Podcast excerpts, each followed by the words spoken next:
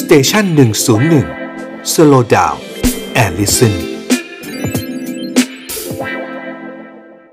honesty is a lonely word ครับ เป็นคำที่พี่แพทสรุปให้เราก่อนที่จะพูดคุยกันเลยนะครับ ในช่วงนี้พอเรื่องที่เราจะคุยกันเนี่ย key message มันคือประโยคประโยคนี้ครับ ซึ่งก็มาจากเพลงที่ได้ฟังท่อนฮุกกันไปเมื่อสักครู่นี้นะครับ honesty is a lonely word จากนี้ไปเนี่ยการจะเป็นคนซื่อสัตย์สุจริตเนี่ยมันอาจจะถูกโดดเดี่ยว เราจะรู้สึกว่าเป็นสิ่งที่ยิ่งยากยิ่งขึ้นก็ได้นะครับ ในสังคมของเราเอาทำไม honesty ถึงกลายเป็น lonely word นะครับ มาฟังพี่แพทย์อธิบายให้ฟังกันจากสิ่งที่เกิดขึ้นในสังคมเราดีกว่านะครับ กับการที่เรื่องของการอภัยโทษ การออกมาชี้แจงของทางกรมราชทัณฑ์นั้นกำลังถูกสังคมตั้งคำถามอยู่ด้วยเหมือนกันนะครับ ถึงความชอบธรรม หรือว่าความยุติธรรมที่มันกำลังเป็นประเด็นอยู่ในสังคมนะครับ พี่แพทย์สวัสดีครับสวัสดีครับ honesty is a lonely word นะฮะมันน่าเศร้าจริง ๆ นะครับ เพราะว่าตอนที่เป็นเพลงของ Billy Joel เนี่ย เราก็นึกว่ามันเป็นแค่ poetry ไม่ได้มีความหมายอะไรจริงจัง เพราะว่ามนุษย์ เราเนี่ยเชื่อว่าธรรมะต้องชนะอธรรมนะครับ แล้ว honesty ต้องมีพวกนะครับ ความซื่อสัตย์สุจริตชนเนี่ยยังไงก็ต้องชนะอธรรมนะครับ ชนะคนโกงอะไรเหล่านี้แต่ว่าเหตุการณ์ที่เกิดขึ้นเกี่ยวกับเรื่องได้รับอภัยโทษจนกระทั่งโทษ 50 ปีเนี่ยเหลือไม่ถึง 10 ปี ถึงกับมีการล้อกันอย่างสนุกสนานนะครับว่าลดกระหน่ำปลายปีอะ นะครับ คืออย่าง sale midnight sale หรืออะไรเงี้ยก็ยังลดกันแค่25% 30%แต่งานนี้พอเขาคำนวณมาแล้วนะครับ50ปีเหลือ10 48ปีเหลือ8บางคนหลุดไปแล้วอะไรเงี้ยนะครับ มันก็คือลดกระหน่ำ summer sale แต่มันเป็นเรื่องน่าเศร้าที่ว่านี่มันเป็นเดือนธันวาคม เรากำลังจะเข้าสู่ปีใหม่เป็น holiday season เราควรจะมีเรื่องที่มันทำให้หัวใจอิ่มเอิบนะครับ มันกลายเป็นว่า โศกนาฏกรรมอะประเทศเราเป็นอย่างนี้เหรอนะครับเขาได้เขาได้ inspiration เขาได้แรงบันดาลใจมาจาก 12 12 ของพวกแพลตฟอร์มช้อปปิ้งออนไลน์หรือเปล่าใช่ไงด้วย แต่ว่ามันก็ขำแต่มันก็ขำแบบตาขำขำทั้งน้ำตามันขมขื่นนะครับ ทีนี้ทางฝ่ายกระทรวงยุติธรรมกรมราชทัณฑ์อะไรเงี้ยพยายามออกมาอธิบายเนี่ย ประชาชนเข้าใจครับว่ามันเป็นกฎหมายแล้วก็จะใช้กฎหมายระเบียบเหล่านี้แบบหน้ากระดาน แต่คุณก็ต้องเข้าใจว่าสิ่งที่ประชาชนโวยวายฟูมไฟโกรธแค้นหดหู่กันเนี่ย เพราะเขาไม่ต้องการให้ใช้กฎหมายนี้แบบหน้ากระดาน เพราะว่าความหนักเบาของคดีมันไม่เท่ากันทำไมถึงใช้ระเบียบแบบเดียวกัน แล้วก็สิ่งที่มันเป็นนามธรรมมันเยอะนะครับ คุณวารินอย่างเช่น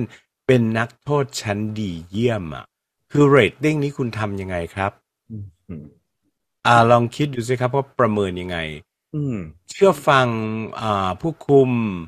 อ่า เก็บห้องพักให้สะอาด ขัดส้วมให้ขาว อ่า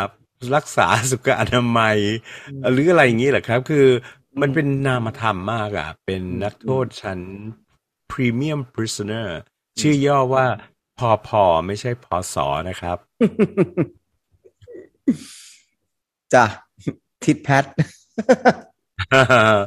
ก็ก็คือที่ผมเป็นห่วงนี่นะครับว่า honesty is such a lonely word เนี่ย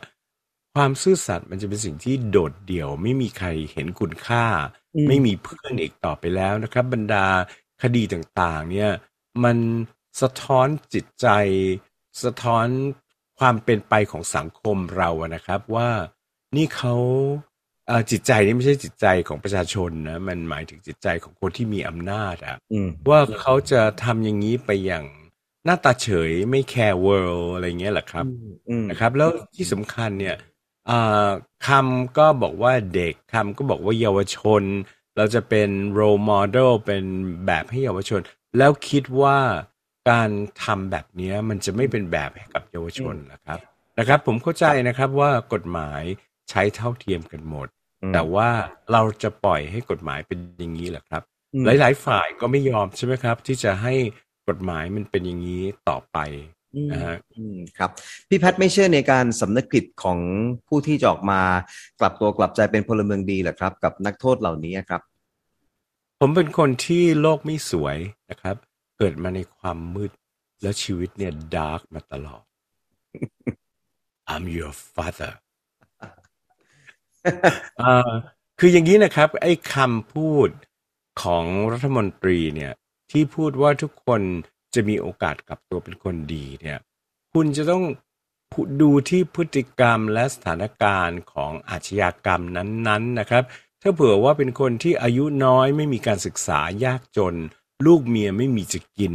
มีความกดดันแบบนี้ก็อาจจะจกชิงวิ่งราว หรือแม้กระทั่งจี้ป้นถึงกลายเป็นถึงระดับฆ่าก็ตาม แต่ว่าคนเหล่านี้เนี่ยที่กำลังเป็นหัวข้อข่าวอยู่ปัจจุบันนี้นะครับ มีการศึกษานะครับปริญญาโท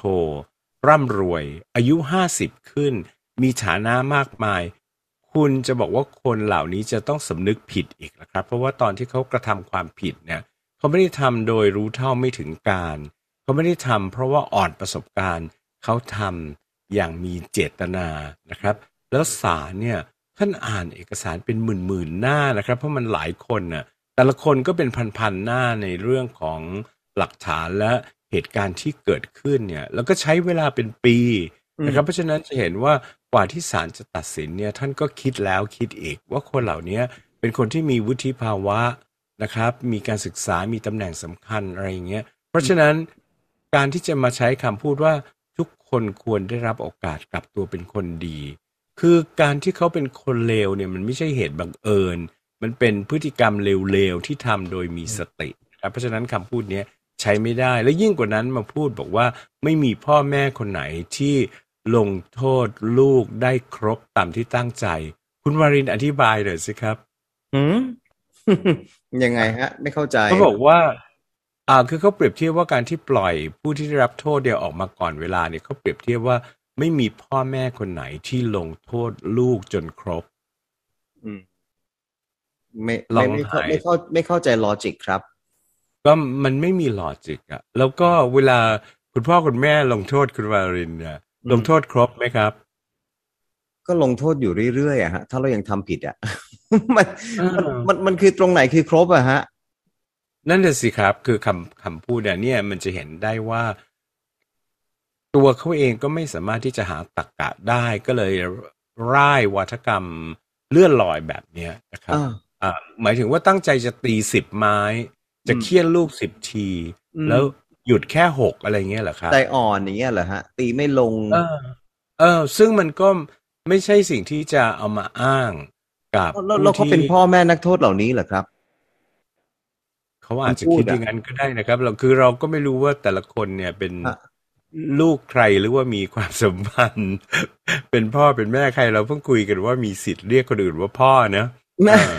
คือก็อาจจะไม่ผมผมก็แบบนั้น ผมผมเท่าที่อ่านดูผมก็เห็นมีการตั้งคำถามนี่ว่าตกลงแล้วปัญหามันอยู่ที่ระบบการอภัยโทษอยู่ที่กฎหมายหรืออยู่ที่ตัวคนที่ นำเอากฎหมายเหล่านี้มาปฏิบัติใช้ เพราะเป็นคนปัญหาอยู่ที่คนที่ใช้กฎหมายหรือเปล่า หรืออยู่ที่ตัวกฎหมายหรืออยู่ที่ตัวกระบวนการอภัยโทษครับ คือเหตุการณ์นี้มันเป็นเคสตัดดี้ให้กับประเทศไทยนะครับ ถ้ากฎหมายเป็นอย่างนี้แล้วต้องใช้หน้ากระดานเนี่ยก็ต้องสามารถที่จะเปลี่ยนแปลงได้นะครับ แล้วก็ข้อ 2 ผู้ที่นำกฎหมายมาใช้อย่างที่ผมบอกนะครับ การที่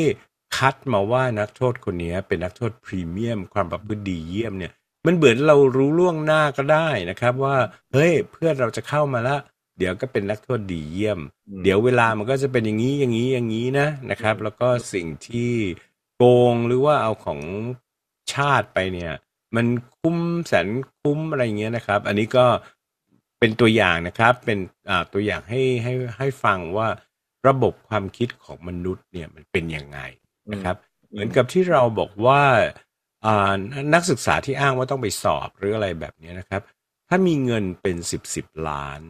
แล้วก็เข้าไปอยู่ในเรือนจำสักห้าอะติดคุกสิบปี อภัยโทษลดไปลดมาเหลือไม่ถึงห้าปีอย่างเงี้ย ออกมามีเงิน30ล้าน ซึ่งถ้าเป็นชีวิตปกติเรียนจบปริญญาโท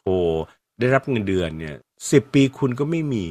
30ล้านนะครับห้าปียิ่งไม่มีใหญ่เลย คือวิธีคิดของคนเนี่ยมันทำให้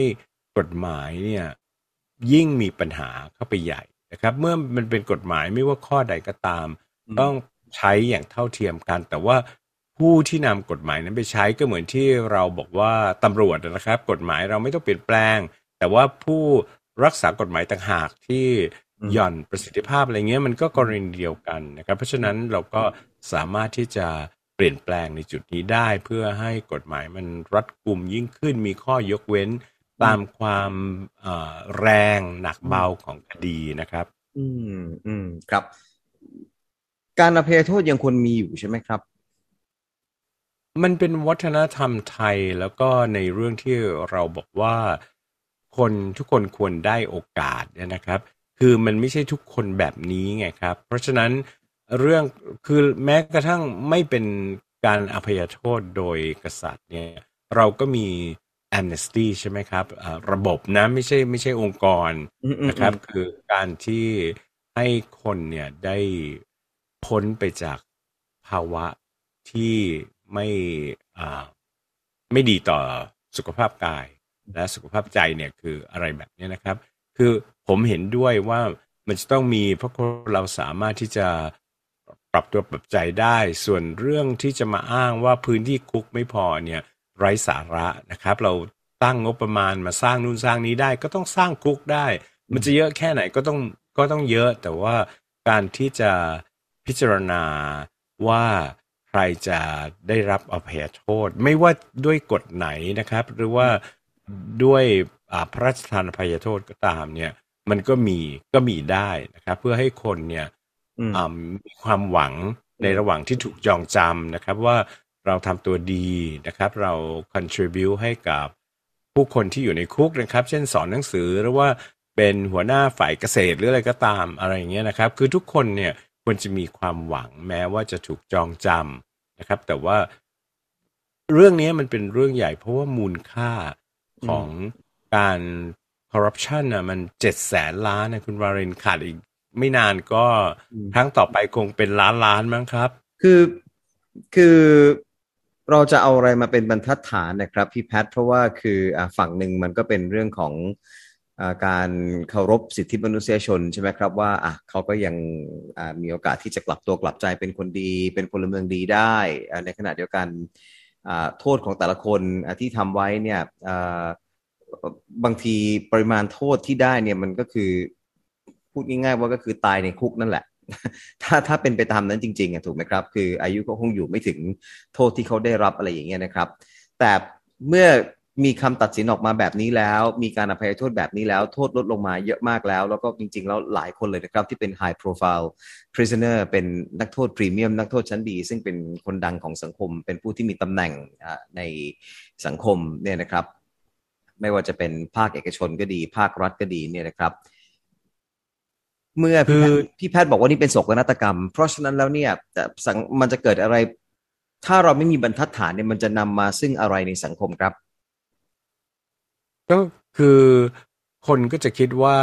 ความสุจริตความซื่อสัตย์เนี่ยไม่ได้สำคัญอะไรมากนะครับ ถ้าเผื่อว่าเราจะถูกสังคมประนาม เพราะว่าการกระทำของเราเดี๋ยวสังคมก็ลืมอืม แล้วก็ถ้าเผื่อว่าเราได้รับโทษแล้วเนี่ย มันคุ้มแสนจะคุ้มนะครับ อย่างเนี้ยสมมุติว่าโดนโทษ ร้อยกว่าปี แต่ว่ากฎหมายบอกว่ามากสุดคือห้าสิบปีพอห้าสิบปีแล้วไม่ถึงสิบปีก็ออกมานะครับ สมมุติว่าอายุอย่างคุณวารินหรือว่าอย่างผมเนี่ยอยู่ไปอีกสิบปีอะแล้วออกมายังมีเงินสักห้าพันล้านคุ้มไหมล่ะครับอืมนะครับ อยู่ในคุกก็รักษาสุขภาพตัวเองให้ดีนะครับ แล้วก็เราสามารถที่จะ contribute ให้กับบุคลากร ให้กับ คนที่อยู่ร่วมคุกกับเราก็ได้นะครับ ทุกคนก็มีวิธี แต่ว่ากฎเนี่ยมันสามารถจะเคลื่อนไหว ไม่ใช่ประท้วงชุมนุมนะครับ ก็เคลื่อนไหวให้มัน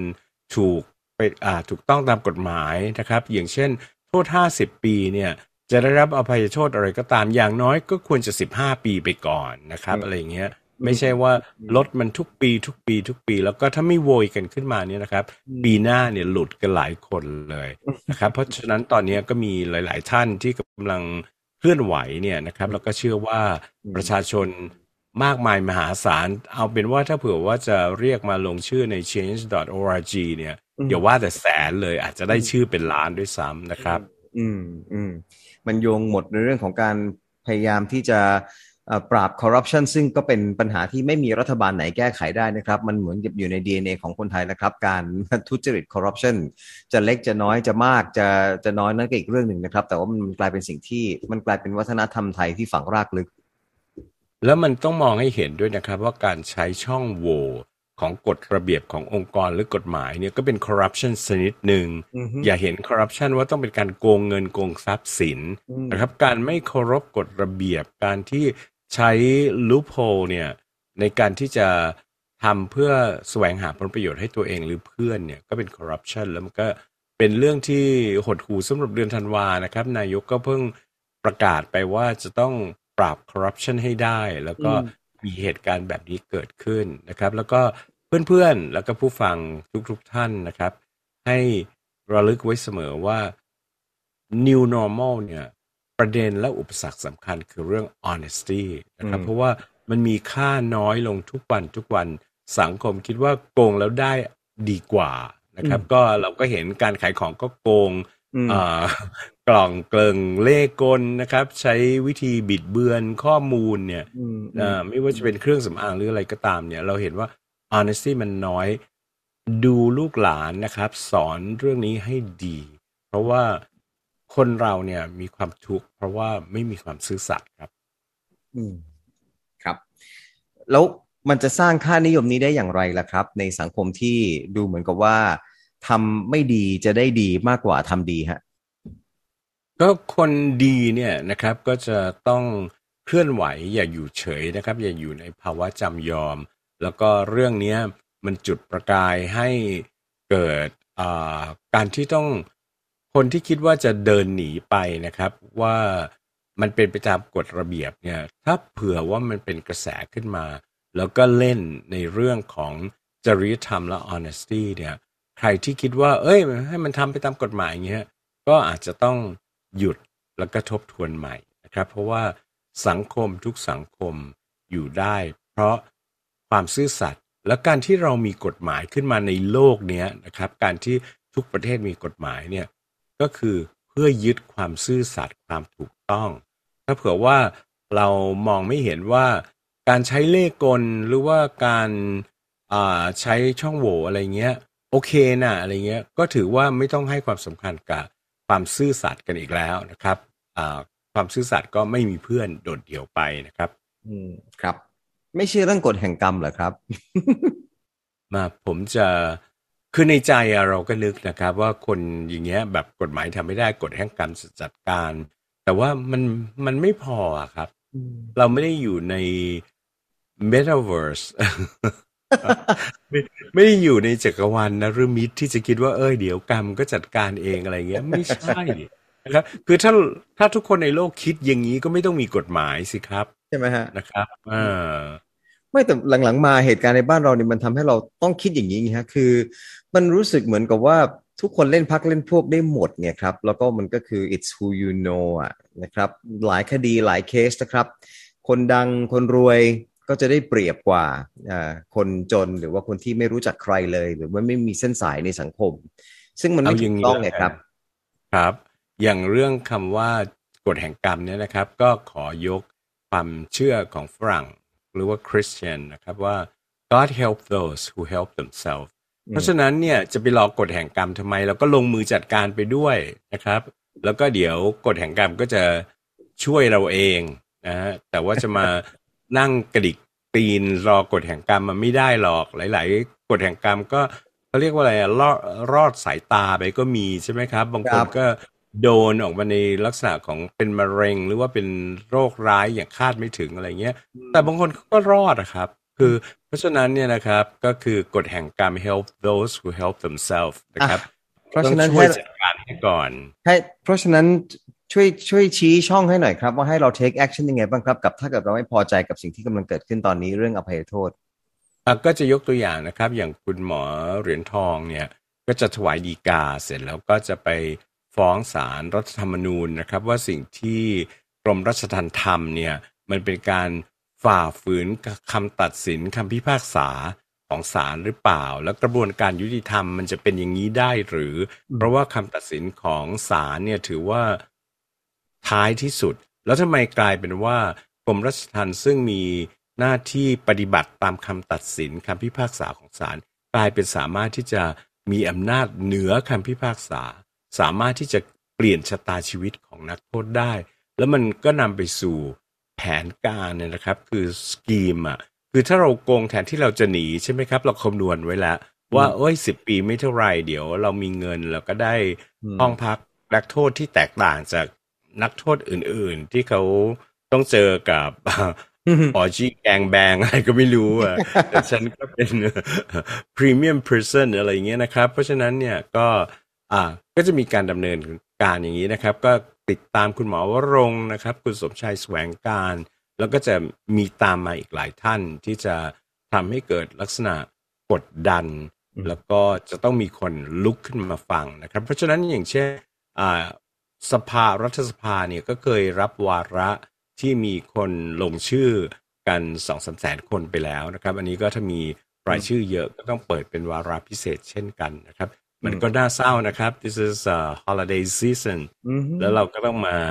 เจอกับเหตุการณ์ที่ทำให้ว้าวุ่นใจอืมนะฮะมันอืมไม่ใช่เลยนะครับอืมครับ แต่เรา can เอ่อ we can take action นะครับ เราเราเราจัดการกับมันเองได้นะครับเราต้อง take action ต้องลงมือทำนะครับ ไม่ใช่เป็นฝ่าย